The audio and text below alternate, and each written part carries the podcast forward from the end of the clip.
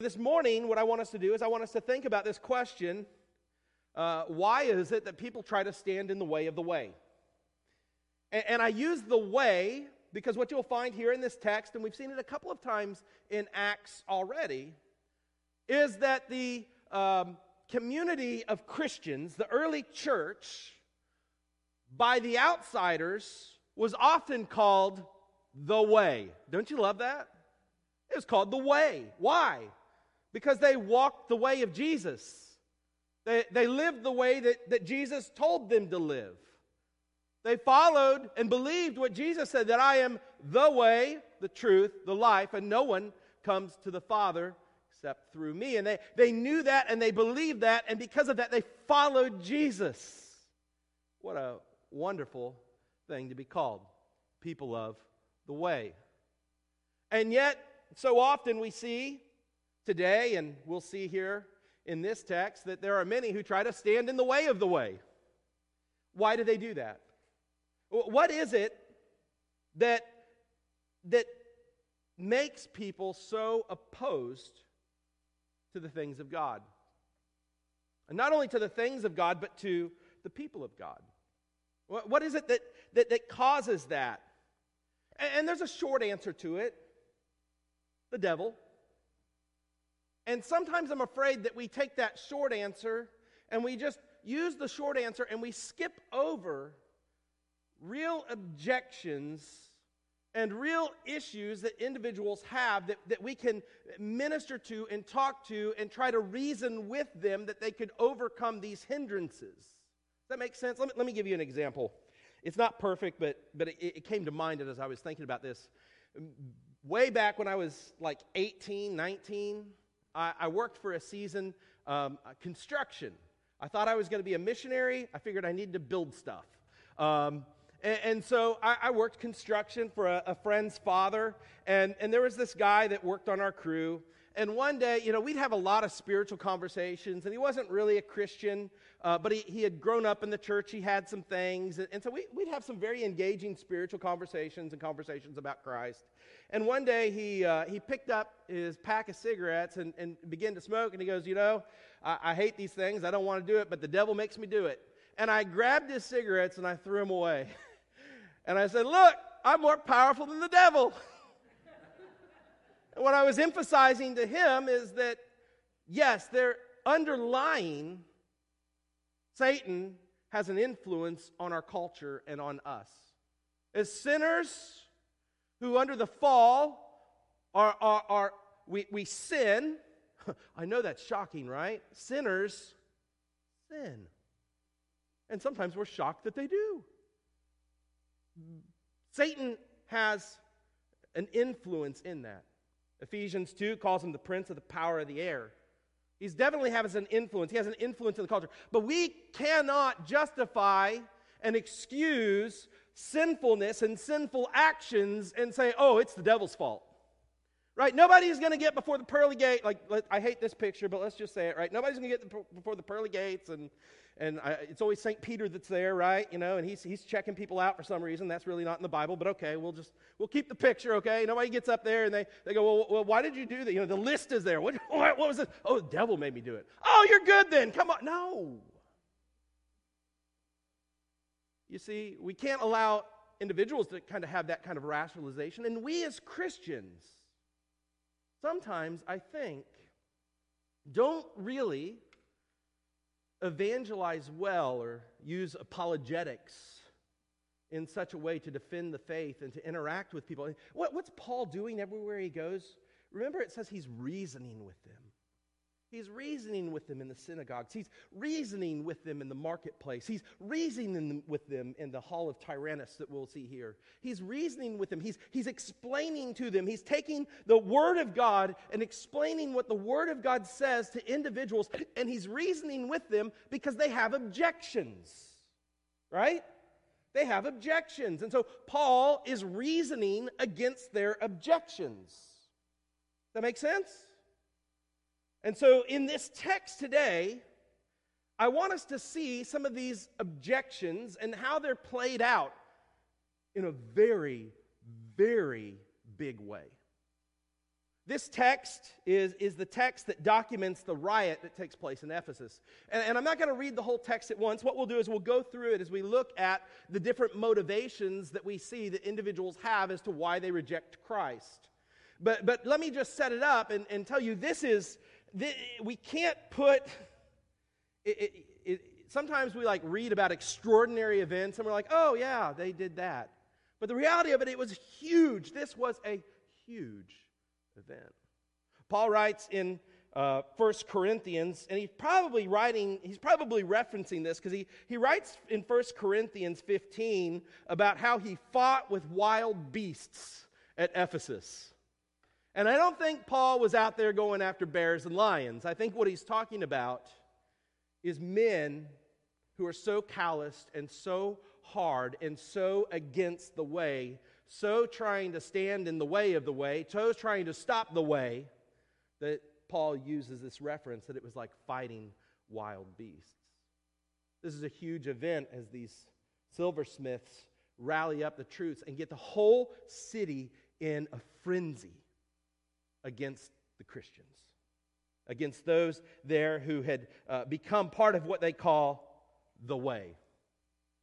And so, what I want us to see in this text is a lesson that, that I want us to consider, and that is why do people stand in the way of the way? Why is it that people reject Christ? And, and what is it that gets to a point to where they're so hardened? What are those motivations? And yes, it is the influence of Satan. I, would even go so far to say what we just read about in Acts 19 was a day in which the Ephesians, the, the people there, uh, saw the power of God in such a way that they confessed of their sin. Remember, they brought all their magic books and they burned them. And I told you if we took the value that it says there, it's almost like $8 million in today's terms. And so th- there was a great revival of people changing their hearts and changing their actions. And so there's no doubt that Satan then influences and these people get stirred up and they rise up. But at the end of the day, there are many indicators here that are indicators that we still see of why people stand in the way of the way. And perhaps today, if you're honest, you know that you don't follow Christ. It's very well that one of these reasons might be why. Now, you're not leading a riot or a coup. You maybe don't want the church to burn down or go away. But in your own heart, these motivations are the same motivations that keep you from following Jesus as your Lord and your Savior. I want you to consider that today as we look at it. There's five things here that I want us to look at is why people would resist, why people would oppose the way, why they would oppose Christ, why they would seek to, to be against the people of God and the teaching of God and the Spirit of God. And then there's one um, thing that I want to encourage us with after we look at those. So the first is this why do people stand in the way of the way? Why do they oppose Christ? Uh, Self interest. Self interest. Look at verses 23 through uh, 25 here. Let me read this. It, it begins with an introduction here. Um, it, it, it talks about where, where they're kind of planning to go. Verse 21 um, now, after these events, Paul resolved in the Spirit to pass through Macedonia and Achaia to Jerusalem, saying, After I've been there, I must also see Rome. And having sent to Macedonia two of his helpers, Timothy and Erastus, he himself stayed in Asia for a while. So, so just kind of a little bit of housekeeping that Luke puts in, okay? This is, this is mission strategy, where kind of Paul wants to go. And then Luke returns back to what's happening here in Ephesus. Verse 23. About that time, this is the end of Paul's time here. About that time, there arose no little disturbance. I like the hint. No, no little disturbance concerning the way. For a man named Demetrius, a silversmith, who made silver shrines of Artemis, brought no little business to the craftsmen. These he gathered together with the workmen in similar trades, and he said, Men, you know that from the business we have our wealth. In this passage, what we see is we, we see these silversmiths who make these shrines to the goddess uh, Artemis, and, and it's almost like the guild, okay? The guild of craftsmen in the place of Ephesus, they come together and they begin to stir up this trouble about Jesus. And why? Because people turning to Jesus is hurting the bottom line. Now, there's a great thing here if you think about this too. People are coming to Christ and they want nothing to do with the idols anymore. They're not buying them, they're not selling them, they're not looking at them, they don't care about them. So much that those that make their money off of wickedness and wrongfulness, they're losing money. Oh, if the people of God would stand up and not participate in the wickedness of the world. That's another sermon. I won't. I don't have time to keep going. You can plug it in and finish it later. But, but here's the point they're, they're realizing that Christianity is a threat to the worship of idols because the people are sold out to Jesus, living the way. Now, a little bit of background is helpful to understand what's going on here. I, I put some, some pictures along with this slide. Uh, Artemis was a, a god, um, also known as the goddess Diana, and um, she was one of the most powerful divinities in that region and had been for a long time. They believe that in the past a meteor came and hit Ephesus and that there's this, this magic rock that's in the meteor. That's, that's where he talks about in verse 35 here a sacred stone. That, that this meteor came, and because of this meteor, they built one of the seven wonders of the world the temple to Artemis. It was in Ephesus. And, and it was, you can read from non uh, biblical accounts about the temple, and it was amazing. It was twice the size of the Pantheon, they said. It was ginormous, and it would bring in itself all kinds of tourism, all kinds of people traveling to the area to see this grand thing, to worship at the temple. And so you can see there was quite an economy built around that, right? We live in a touristy economy. There's, there's a lot of tourists that come in. They're naming things after the space program and, and things like that because they're trying to get people to come in. They're trying to make it Space Coast. Come see the, the wonderful nature and the, the, the rockets and all the beauty on the Space Coast, right? Because there's a, there's a great interest there for people to come and to spend money and to enjoy the things that, that we have here. And the same was true here, only it was big business. It was big business. Uh, the goddess was all over her trinkets, her idols. I mean, it was a thing to come and get and take home and to worship.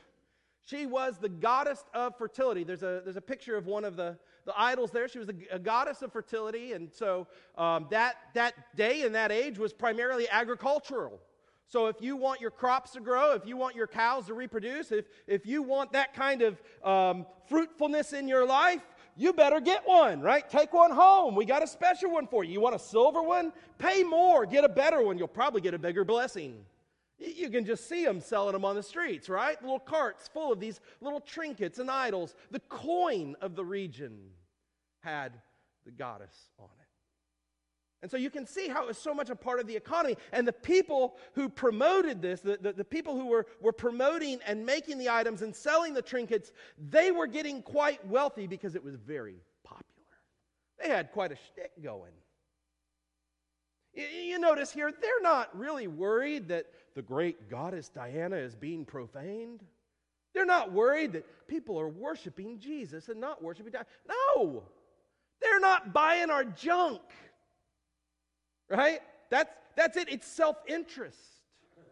It's the self interest. The silversmiths are concerned for their own pockets, for their own wealth, for their own business. They had seen evidences of the power of Jesus through the Spirit, the works of Paul, and in the lives of people. You know how they knew it? Because their pocketbooks are hurting.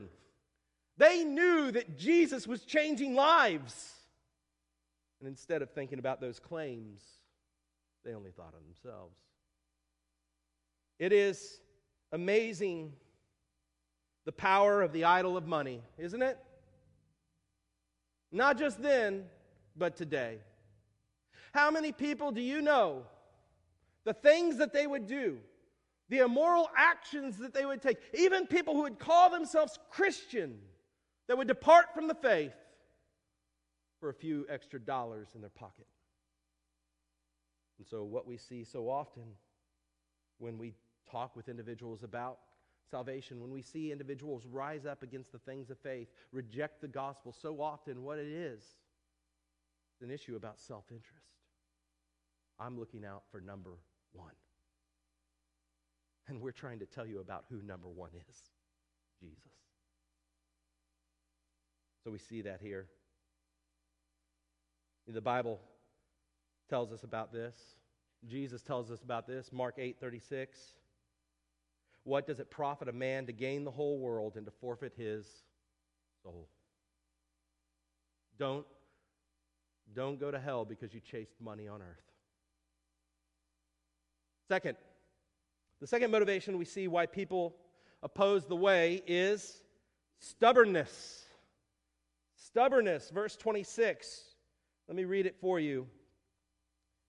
And you see and, and you see and hear that not only in Ephesus, but in almost all of Asia, this Paul has persuaded and turned away a great many people, saying that the gods made with hands are not gods. And there is danger not only to this trade, but ours may come to disrepute, but also that the temple of the great goddess Artemis may be counted as nothing, and no one will come visit it.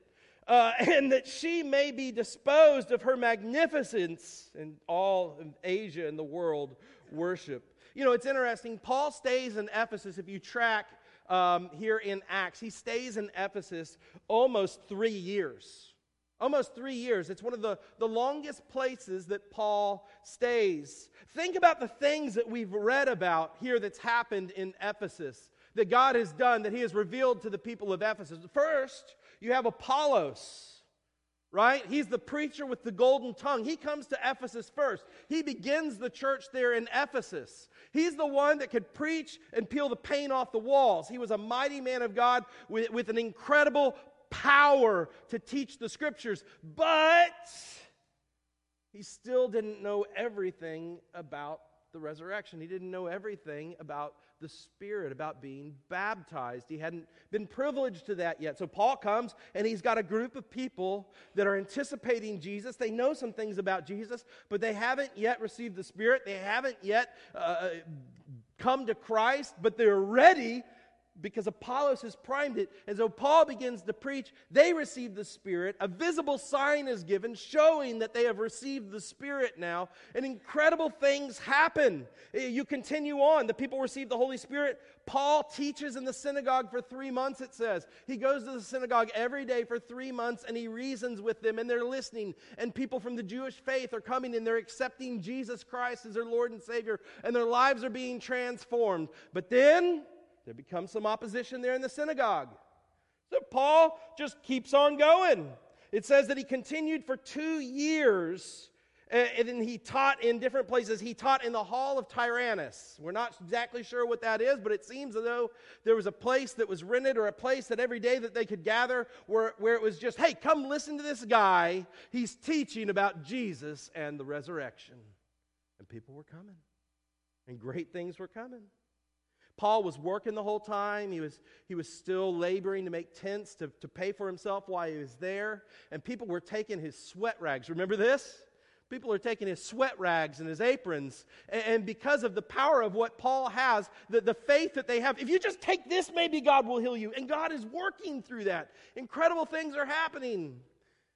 And then these no good, dirty, rotten scoundrels, these faith healers come to town, right? The sons of Sceva Remember that? Seven sons of Sceva come to town and they see what Paul's doing and they're thinking, man, if we could put this into our act, oh, this would be fantastic.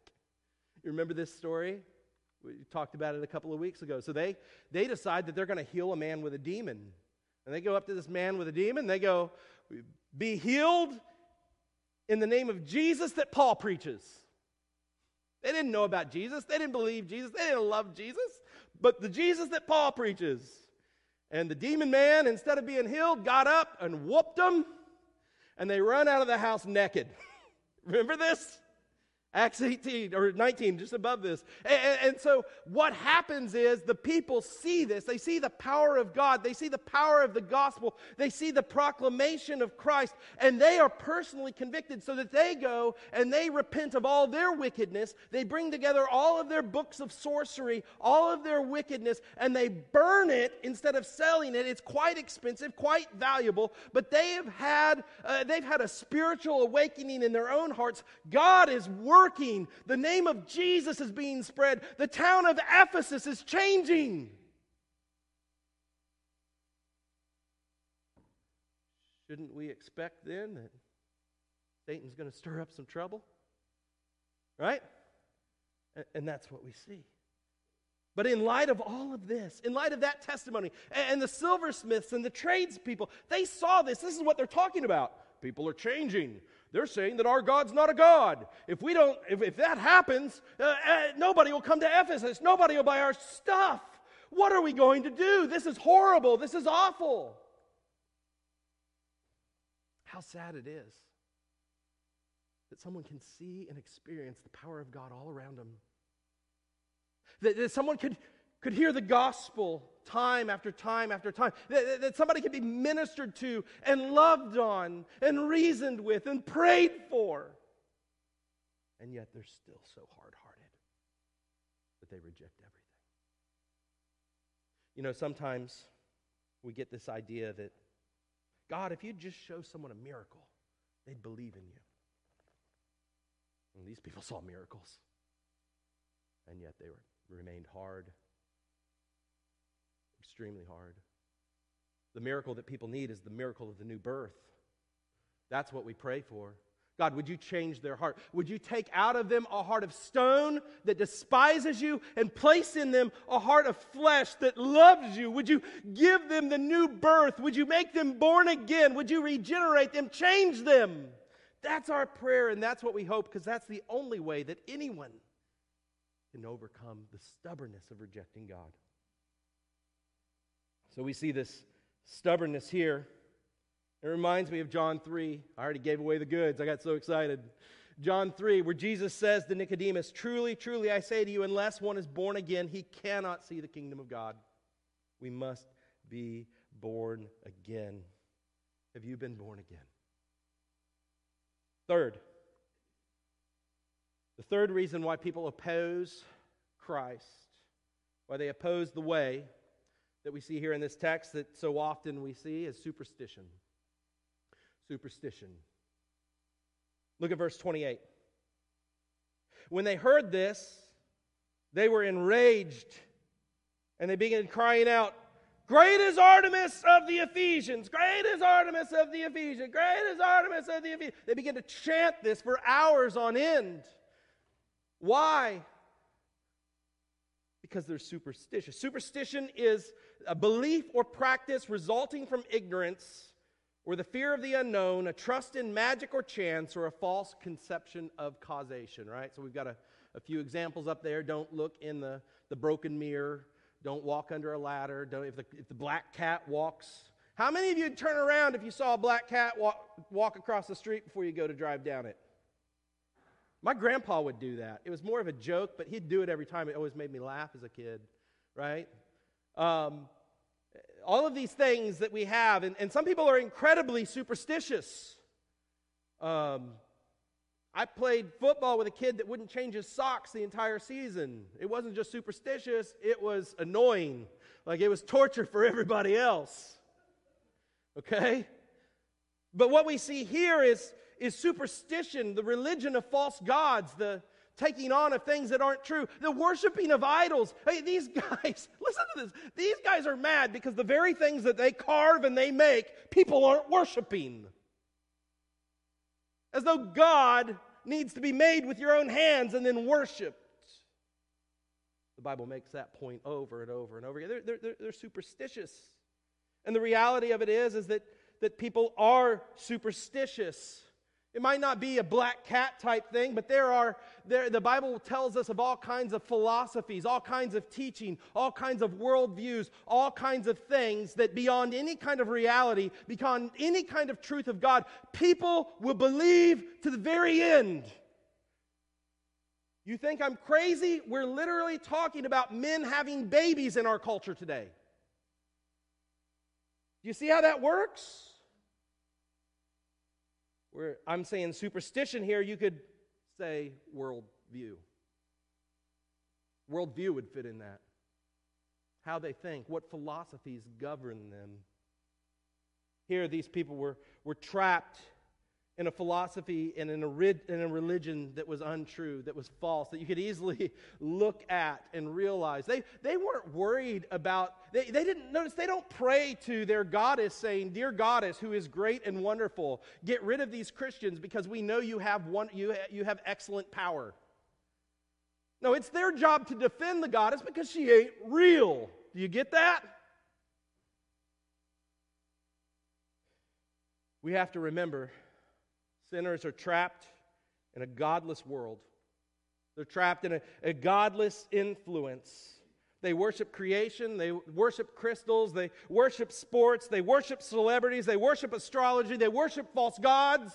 And all of this is superstitious because they do not know and understand the one true God who sent his son Jesus Christ, who came and lived a perfect life, who died on the cross, who paid for sin, who rose from the dead. And if who we trust and follow and walk along the way, we will be saved.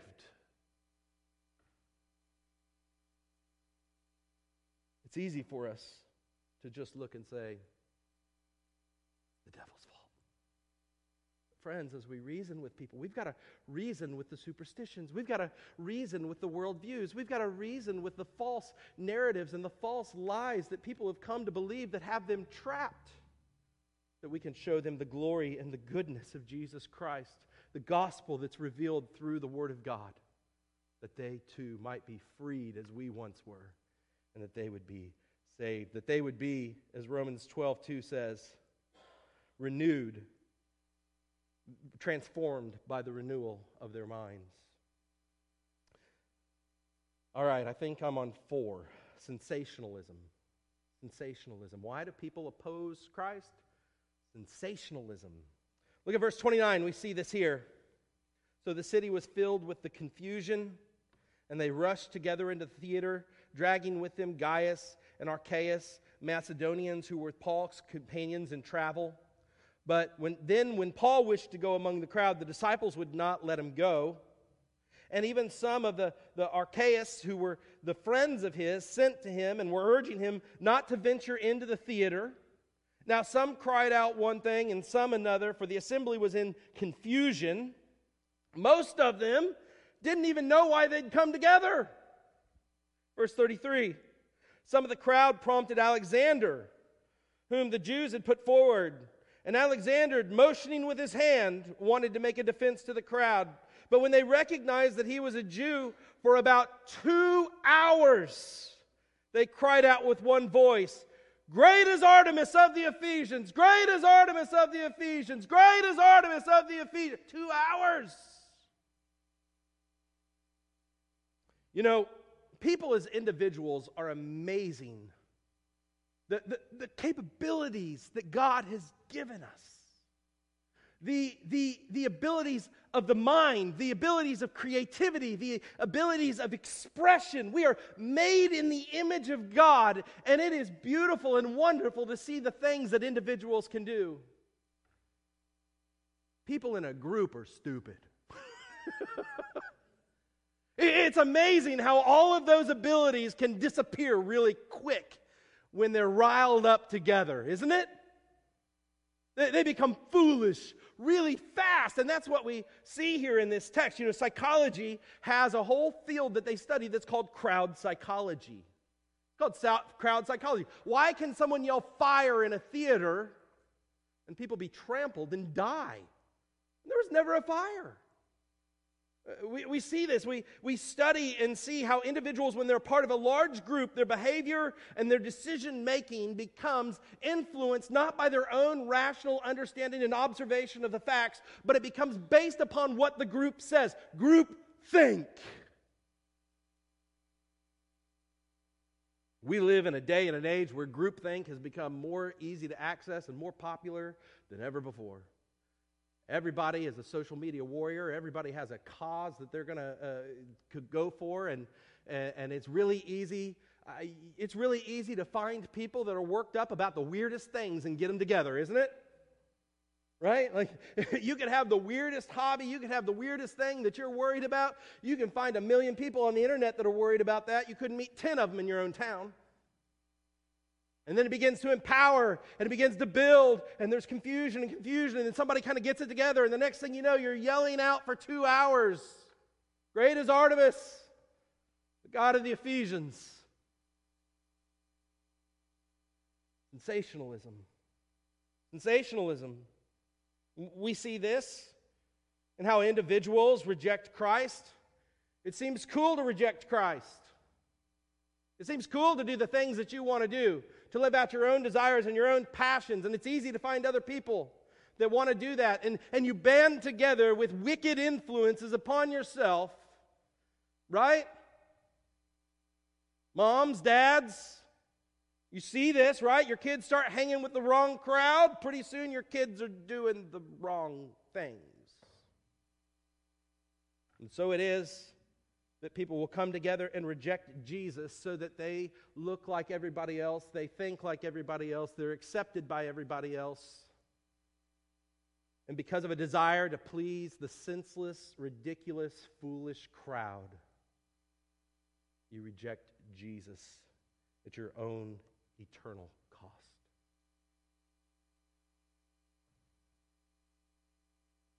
Matthew 13, Jesus says this. Enter by the narrow gate. For the gate is wide and the way is easy that leads to destruction, but those who enter it are many. The gate is narrow and the way is hard that leads to life, and those who find it are few. Get out of the crowd, think for yourself. Think about the claims of Christ, about the gospel of Christ, about the love of Christ, that you might come to know Christ be part of that group that walks through the narrow, narrow gate on the way to heaven, not that goes speeding down the superhighway to hell.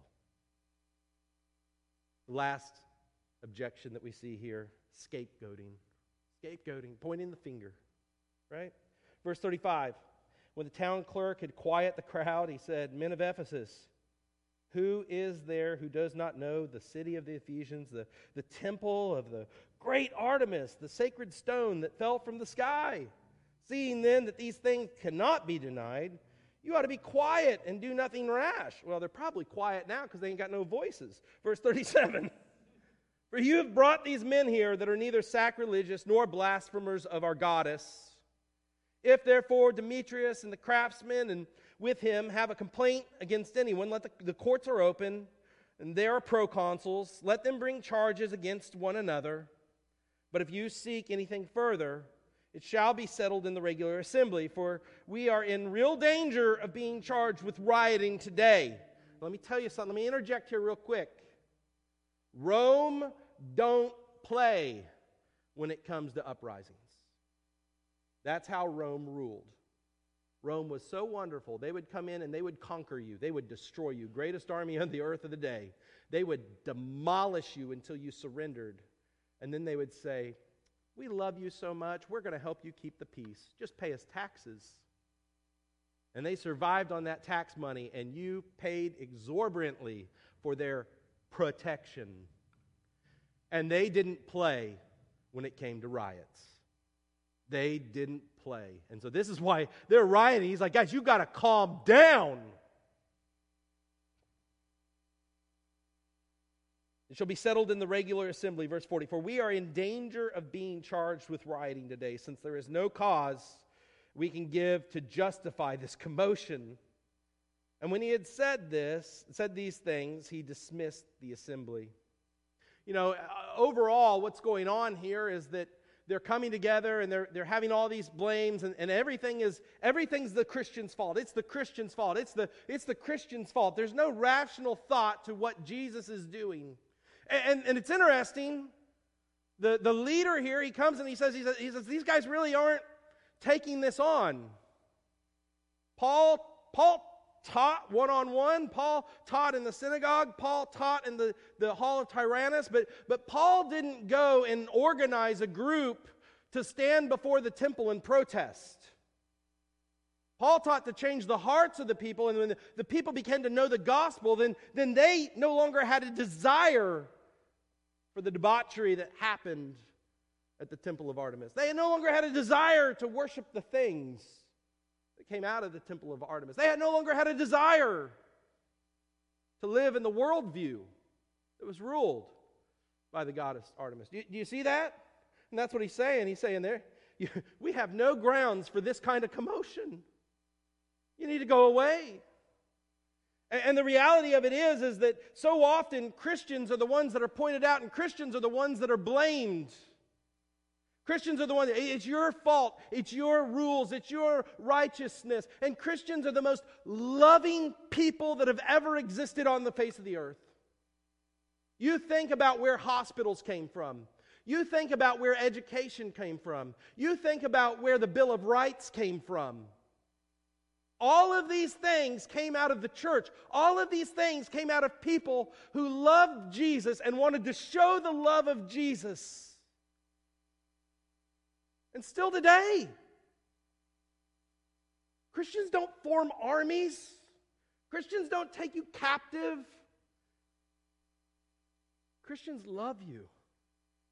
The, the way you come to Jesus is, is on your own. And all we can do is love you and, and tell you the gospel and, and tell you the truth and, and, and ask you that you would, you would confess and commit and follow Jesus. And yet the world points fingers. Not long after this, something's going to happen in Rome. In AD 64, a fire breaks out in Rome. It burned the city. It burned the city for six days. It destroyed much of the city. Now, the rumors are that Nero himself started this fire because he wanted to burn down the slums to rebuild it. But when it got out of control and it, it went as a larger blaze than what he expected, Nero made a scapegoat. He said it was the Christians that did it. It was those Christians. And that opened up the great persecution to the church. He thought, well, maybe I can get out of this and I can kill the Christians too. But you know what happened when he tried to get in the way of the way? The church has never experienced a, a faster, more passionate growth than it did during those years of persecution.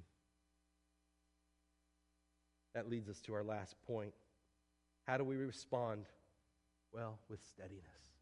You can't stand in the way of the way. See, I'm trying. Come on, that's hilarious. People getting ran over with little kids by power wheels. They're trying to stand in the way of the way.